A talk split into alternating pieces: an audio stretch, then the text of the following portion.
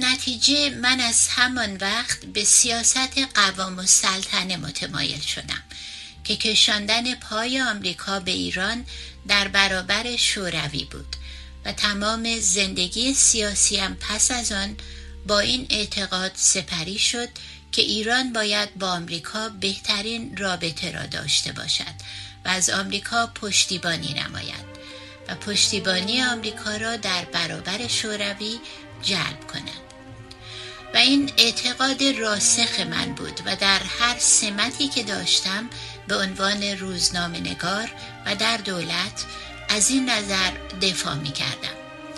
به خاطرم هست که پس از 28 مرداد که دوباره به کار روزنامه نگاری شروع کردم و در روزنامه ایران ما می نوشتم یک سلسله مقالات چهار مقاله در 1334 1955 نوشتم به نام طرحی برای سیاست خارجی ایران که دیدگاه هایم را درباره سیاست ایران در برابر همسایگانش در برابر انگلستان به خصوص چون من خیلی ضد انگلیسی بودم و شوروی و آمریکا و خاورمیانه بیان می داشت. در آن مقالات برای نخستین بار اسرائیل را تنها متحد استراتژیک طبیعی ایران در خاورمیانه شمردم و از این نظر دفاع کردم که ایران باید با آمریکا وارد اتحادی بشود و نفوذ شوروی را خونسا کند. البته چون من آن وقت معتقد بودم که کار انگلستان در خاور میانه تمام شده است و بیمه زیادی نباید از او داشت و به هموطنان هشدار می‌دادم که زیاد انگلستان را مهم ندانند و از آن پارانویای انگلیس همه توان و همه دان خارج بشوند که این هنوز با بسیاری هست. اثر بحران آذربایجان و گرجستان در, در من این بود که مرا از نظر سیاسی بیشتر متمایل به راست و از چپ دور کرد و بیشتر گرایش به دفاع از اتحاد و نزدیک شدن به آمریکا را پیدا کردم. علی سهیلی نخست وزیر و وزیر خارجه پیشین که سفیر ایران در لندن بود نزد جهانگیر تفضلی مدیر ایران ما از آن طرح بسیار تعریف کرد و گفته بود مولای درزش نمی رود. تفضلی می گفت من وارد هیئت حاکمه خواهم شد که هدف خودش نیز می بود و بدان رسید. پرسش بین سالهای 1320 تا 1327 که شما اشاره کردید در ایران حزبهای فراوانی تشکیل شده بود. در میان آن حزبها طبیعتا حزبهای ناسیونالیستی هم بودند. شما در دوره‌ای که انجمن فعالیت می‌کرد به هیچ کدام از این حزبها گرایشی نداشتید و ارتباطی برقرار نکردید. پاسخ نه آن موقع احزاب ناسیونالیستی مهمی نبود. یا با آنچه هم که بود میانه ای نداشتم چون خودمان می‌خواستیم همه کاره باشیم. همین حالتی که در بیشتر سیاسی کاران می‌بینیم در هر سن که هستند. در آن سالها فضای سیاسی ایران به شدت زیر سایه حزب توده بود. و احزاب و گروه هایی که جبهه ملی را بعدها ساختند.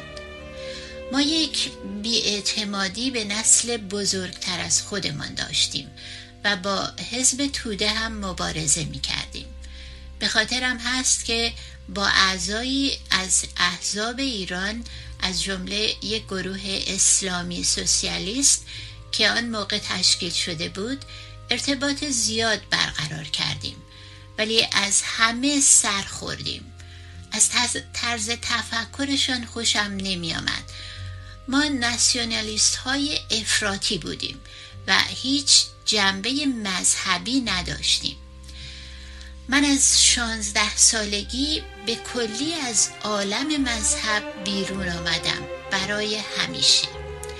این است که با هیچ گرایشی که اعتقادات مذهبی را در فعالیت سیاسی راه می‌داد نمی‌خواستم ارتباطی داشته باشم.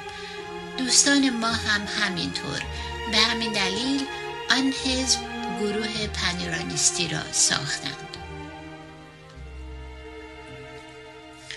پرسش چه کسانی حزب پنیرانیست را ساختند؟ پاسخ بیش از همه محسن پزشکپور بود. که رفت و آن حزب را ساخت.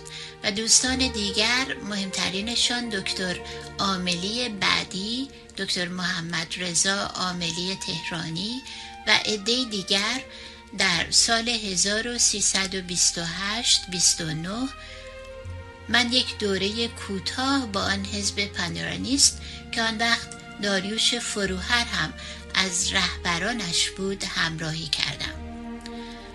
ولی به زودی فروهر و پزشکپور از هم جدا شدند آن یکی شد حزب ملت ایران در بنیاد پانیرانیسم این یکی شد حزب پانیرانیست و من پس از یک دوره کوتاه از هر دو دور شدم و اصولا از طرز فکر پنیرانیست ها و از روحیه آن سازمان ها خوشم نمی آمد. پانیرانیسم رویای شانزده سالگی یک تیپ ویژه ایرانی می تواند باشد و بس. در صف پانیرانیست ها داریوش فروهر و دکتر محمد رضا عاملی تهرانی از نظر سیاسی بزرگترین استعدادها بودند و دکتر هوشنگ طالع برجسته ترین پژوهشگری است که از میانشان برخواسته است. فروهر دلاوری استثنایی داشت که به او درجه از فرهمندی میبخشید و ایران دوستی پرشور سمیمانش که هیچ دکانداری در آن نبود هر کسی را تحت تاثیر قرار می‌داد. ولی یک برنامه سیاسی که پایش نقشه جغرافیا و تاریخ باستانی باشد هیچگاه در ایران نمی‌توانست زمینه ای داشته باشد و ناسیونالیسم به عنوان فلسفه سیاسی محدودتر از آن است که بیش از گروهی دوستان دبیرستانی را در کنار هم نگه دارد.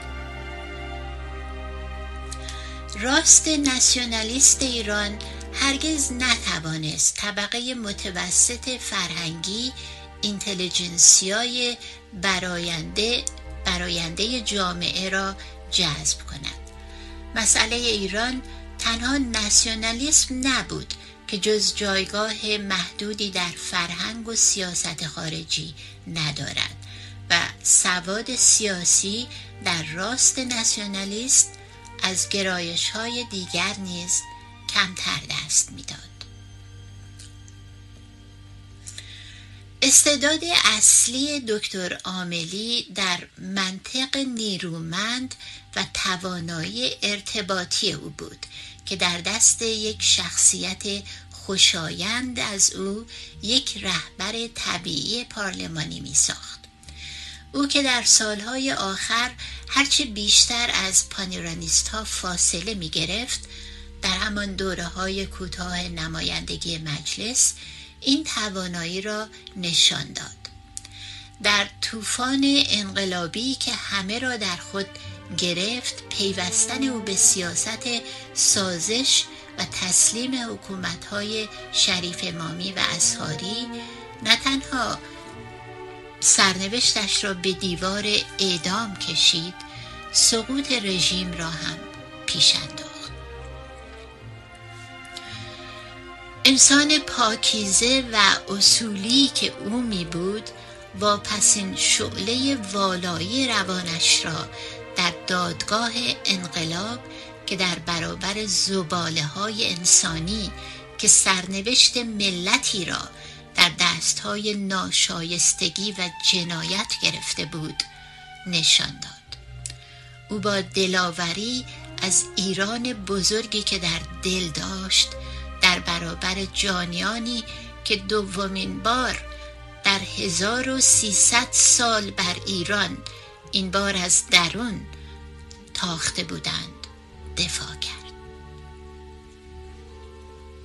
فروهر نه با جاذبه پنرانیسم بلکه در طیف هواداری مصدق توانست جایی در سیاست ایران بیابد و همراه آن طیف چنان در فضای مذهبی استورهی 28 مرداد در کربلای مصدقی فرو رفت که کورکورانه سر از گودال مار انقلاب اسلامی درآورد. سرکشی و شرزگی فطریش بیش از آن بود که رژیمی سراسر دشمن ایران و ایرانیت را برتابد اما اگر در رژیم پادشاهی که دشمن می داشت بهای وفاداری خود را به اصول خیش با زندانهای گاهگاهی می پرداخت. در رژیم همپیمانان انقلابیش همه نقد زندگی را باخت. زندانبانان پیشین او احترام خود را به مردی چنان سره و به یک ایرانی کمیاب پنهان نمی کردند.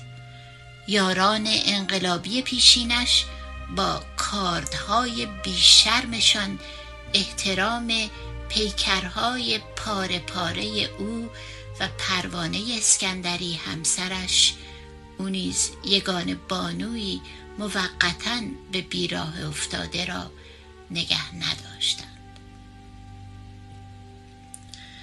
دکتر آملی و فروهر هر دو قربانی انقلابی شدند که وجودشان از آن بیگانه بود. یکی از روی طبع خوشبینانه و با ملایمت بیهنگام به موج انقلابی تسلیم شد تا مهارش کند. دیگری زندانی یک دوره تاریخی و همان اندازه گمراهانه به آن موج پیوست تا سوارش شود. از همان وقتها بود که شروع کرده بودم از عوالم کودکی سیاسی بیرون بیایم. از حدود 20 سالگی اندکی به مطالعات وسیع تر پرداخته بودم. اما خطر حزب توده بسیار زیاد تسلط گستردهی بر نسل جوان ایران پیدا کرده بود و عالم روشنفکری ایران سراسر در اختیارش بود. ما در آن انجمن هنری میکوشیدیم که آن تسلط را بشکنیم که البته موفق نشد و من به این نتیجه رسیدم که فقط با یک گروه پرشور افراطی رادیکال راست می توانیم با خطر حزب توده مقابله کنیم و پیوستم به یک گروه سیاسی که تازه تشکیل شده بود به نام سومکا سوسیالیست ملی کارگران ایران که تقلیدی بود از حزب نازی آلمان منهای جنبه های ضد یهودیش برای اینکه برای ما برای ایرانیان اصلا این مسئله مطرح نبود ولی جنبه سخت ضد کمونیستی داشت. در 1330 1951 من پیوستم به این حزب. دیگر در آن سالها مشغول درس بودم. دبیرستانم را که به جای شش سال یازده سال طول کشیده بود تمام کرده بودم و می‌رفتم به دانشکده حقوق و ضمنا چون از لحاظ سیاسی هیچ کار دیگری نتوانسته بودم بکنم به این گروه تازه پیوستم پرسش این حزب را چه کسی تأسیس کرده بود؟ پاسخ حزب را عده از تحصیل کردگان ایرانی در آلمان که در رأسشان دکتر منوچهر مکری قرار داشت و برادرم سیروس یکی دیگرشان بود و حبیب اخوان چندتایی جمع شده بودند و به تقلید از آلمان ها این را ساخته بودند. بعد چون هیچ کدام آن جذابیت را نداشتند که مردم را گرد آورند از یک دوست دیگر همکلاسی پیشینشان در آلمان به نام دکتر داوود منشیزاده که در آن هنگام در دانشگاه اسکندریه درس می‌داد دعوت کردند که به ایران بیاید و رهبر این حزب بشود. دکتر منشیزاده پسر ابراهیم منشیزاده معروف کمیته مجازات بود. و او هم در دوران رضاشاه به فرانسه فرستاده شده بود. زبانشناس حرفه‌ای زبردست و بسیار دانشمند که بعد به آلمان رفته و آنجا تحصیل کرده بود و در نیروی زمینی آلمان هم خدمت کرده بود. در دوره خدمتش مدتی زندانبان زندانیان جنگی روسیه در آلمان بود آنجا با چند اسیر تاجیکی آشنا شده بود و برای ما تعریف می کرد که تاجیک ها وقتی از او فارسی شنیده بودند به او گفته بودند پدر تاجیکی از کجا آموخته ای؟ روزها تا آن اندازه تاجیک ها را بیخبر از جهان پیرامون و تاریخ گذشته و همسایگانشان نگاه داشته بودند. تاجیک های آن دوره بخش عمده فرهنگشان را به سادگی فراموش کرده بودند. همان فرهنگی که اسلامی ها و نسبی گرایان فرهنگی این همه از آن دم می‌زنند و هر ناروا و جنایت و به ویژه واپسماندگی را به نام نگهداری آن توجیه می کنند. منشیزاده مردی بسیار بسیار با فرهنگ بود. فرهنگ با فی بزرگ. سراپا دانش و ذوق. او عمق زندگی فرنگی را دریافته بود و عمق فرهنگ ایرانی را آشنا بود. یکی از آن مردان برجسته زمانش بود و نصر بسیار غنی و نیرومندی داشت. یک شیوه نگارش خیلی استثنایی ویژه خودش. چندین کتاب نوشته است. یک مجموعه داستانها به نام در به در در پی بهشت. یکی دیگر به نام مانند گیاه هرز بار آمدیم. که خاطراتی بود و به چاپ نرسید. ترجمه های زیاد کرد. از حسه ارتقا ایقاست دو کتاب ترجمه کرد. انتلکچول و دیگری و تقیان توده ها هر دو کتاب اثر پایداری در من به جای گذاشت. ایقاست از متفکران اجتماعی بزرگ صده بیستم است. و انتلکچول و دیگری شیواترین توصیف این تیپ انسانی به شمار می رود. او همچنین تکه هایی از زرتشت نیچه را ترجمه کرد. نصر فارسی فوقلادهی داشت. من بسیار زیاد تحت تاثیر نصر او قرار گرفتم.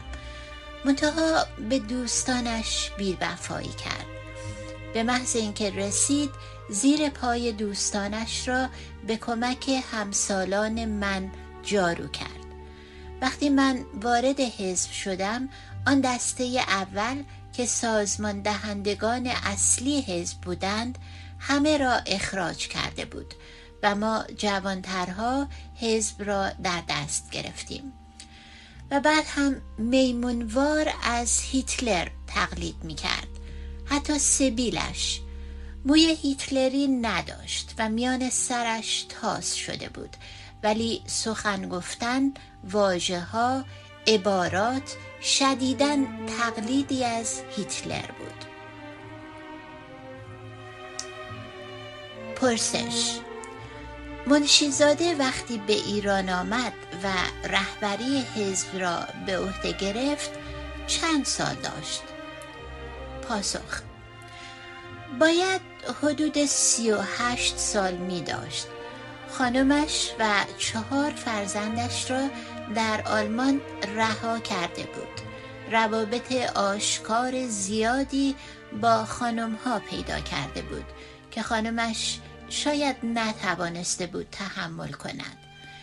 بیوفایی در وجودش بود و تقلید بسیار. اما ما از جذابیت او به عنوان یک سخنران استقبال می کردیم سخنران بسیار توانایی بود و نویسندهی پرقدرت و می توانست مردم را جلب کند. حزب سومکا هیچ وقت بزرگ نشد ولی مهمترین نیرویی بود که می توانست در برابر کمونیست ها ایستادگی کند پانیرانیست ها و دیگران به کلی زیر سایه سومکا قرار گرفتند پرسش نکته های اصلی مرامنامه سومکا چه بود؟ پاسخ البته آنقدر گذشته است که من به خاطر نمیآورم. ولی تا آنجا که به یاد میآورم این مرامنامه رونویسی از ادبیات حزبی نازی ها در آلمان بود.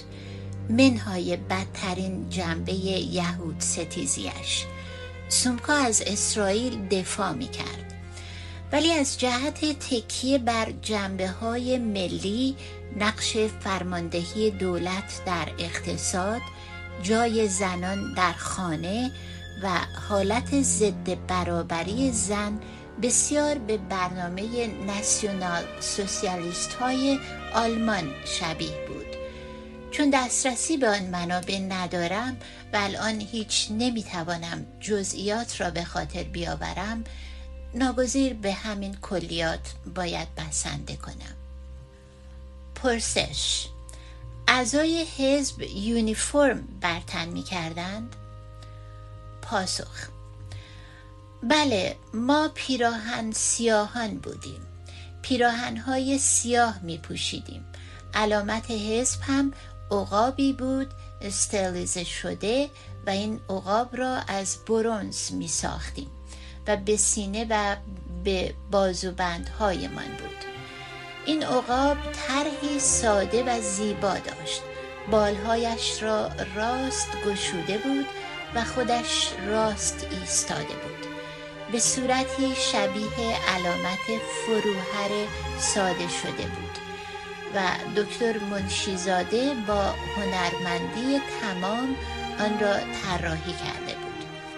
و بعد به تقلید حزب نازی یک گروه حمله داشتیم آنها در زد و خوردهای خیابانی با تودهی ها خیلی جسارت و توانایی به خرج می دادن. و یک سازمان جوانان داشتیم و حزب توانست چند صد نفر را پیرامون خود گرد آورد پرسش بیشتر در تهران پاسخ بیشتر در تهران ولی در خوزستان، آذربایجان و پاره شهرهای ایران هم شعبه هایی داشت و من در این حزب تا فرمانده حزب بالا رفتم بیشتر کار حزب و روزنامه حزب دست من بود که انتشار می‌دادیم. پرسش مقالاتی هم طبیعتا می نوشتید پاسخ همیشه سرمقالاتش را منشیزاده می نوشت من مقالات را می نوشتم پرسش با نام خودتان یا نام مستعار؟ پاسخ با نام خودم. پرسش در کتاب اول مجموعه رجال اصل اصر پهلوی که درباره شماست داریوش همایون به روایت اسناد ساواک و مرکز بررسی اسناد تاریخی وزارت اطلاعات که جمهوری اسلامی انتشار داده از قول ساواک دو سه جا نوشته که سرلشکر ارفع از سردمداران سولکا بود. پاسخ نه او عضو حزب نبود ولی دکتر منشیزاده با او ارتباط داشت و به دیدنش می‌رفت پرسش چه کسانی از همفکران حزبی آن زمان یادتان است؟ پاسخ از سران این حزب شاپور زندنیا بود زیای مدرس بود دکتر در حقوق و وکیل دادگستری بعدی که از معدود دوستان نزدیک من شد و مردی با ارزش و استثنایی بود و حق زندگی به گردن من دارد. معینی بود که گروه حمله را اداره می کرد. رجبی بود که در سازمان جوانان یا ایران فرزندان بود. حکمت بود. پرسش. نامهای کوچکشان یا خاطرتان هست؟ پاسخ. بیژن حکمت بود. چندگاهی در ایران فرزندان همکاری کرد و به زودی به چپ پیوست. هوشنگ معینی بود. نام رجبی در خاطرم نیست. دیگر بعد از چهل پنجاه سال این نام ها یادم رفته ولی یک گروه به هم پیوسته بودیم. منوچهر رفی کیان هم بود که بعدها رئیس گارد نخست وزیری شد. پرسش دوره نخست وزیری چه کسی؟ پاسخ در دوره هویدا. از 1330 که من به آن حزب رفتم ما سخت به جنبش ملی کردن نفت پیوستیم. برای اینکه روحیه شدید ناسیونالیستی و ضد انگلیسی داشتیم و به شدت طرفدار مصدق و مبارزش بودیم. در سی تیر 1331 ما به سود مصدق تظاهرات کردیم. خود من در این تظاهرات شرکت داشتم. در خیابان اکباتان با صف مسلح پاسبان ها روبرو شدیم و چندین بار یورش بردیم و در همان خیابان چند نفر تیر خوردند و کشته و زخمی شدند. و همان روز بعد از ظهر بود که اعلام شد مصدق به نخست وزیری برگشته است. من در میدان توپخانه شاهد گریستن خیلی از مردم بودم. پرسش از شادی گریه می کردند؟ پاسخ بله و همان روز هم در لاهه پیروزی ایران بر انگلیس اعلام شد. که بهترین دوره بهترین روزهای مصدق بود که در روانشناسی ایرانی آغاز پایان است. ولی پس از سی تیر به تدریج سیاست ایران فاسد شد و مبارزات داخلی مبارزه خارجی را زیر سایه گرفت. بین شاه و مصدق جنگ شروع شد. و پیرامون مصدق به سرعت شروع کرد به خالی شدن و مصدق حالت خودکامی به خودش گرفت و ناشکیبایی بیش از اندازه در برابر هر مخالفی پیدا کرد و هر کس که صدایی بلند می کرد به عنوان خائن و مزدور انگلیس برچسب می خورد. پرسش. فکر نمی کنید که به قوام السلطنه جای شایستش در تاریخ معاصر ایران داده نشده است؟ پاسخ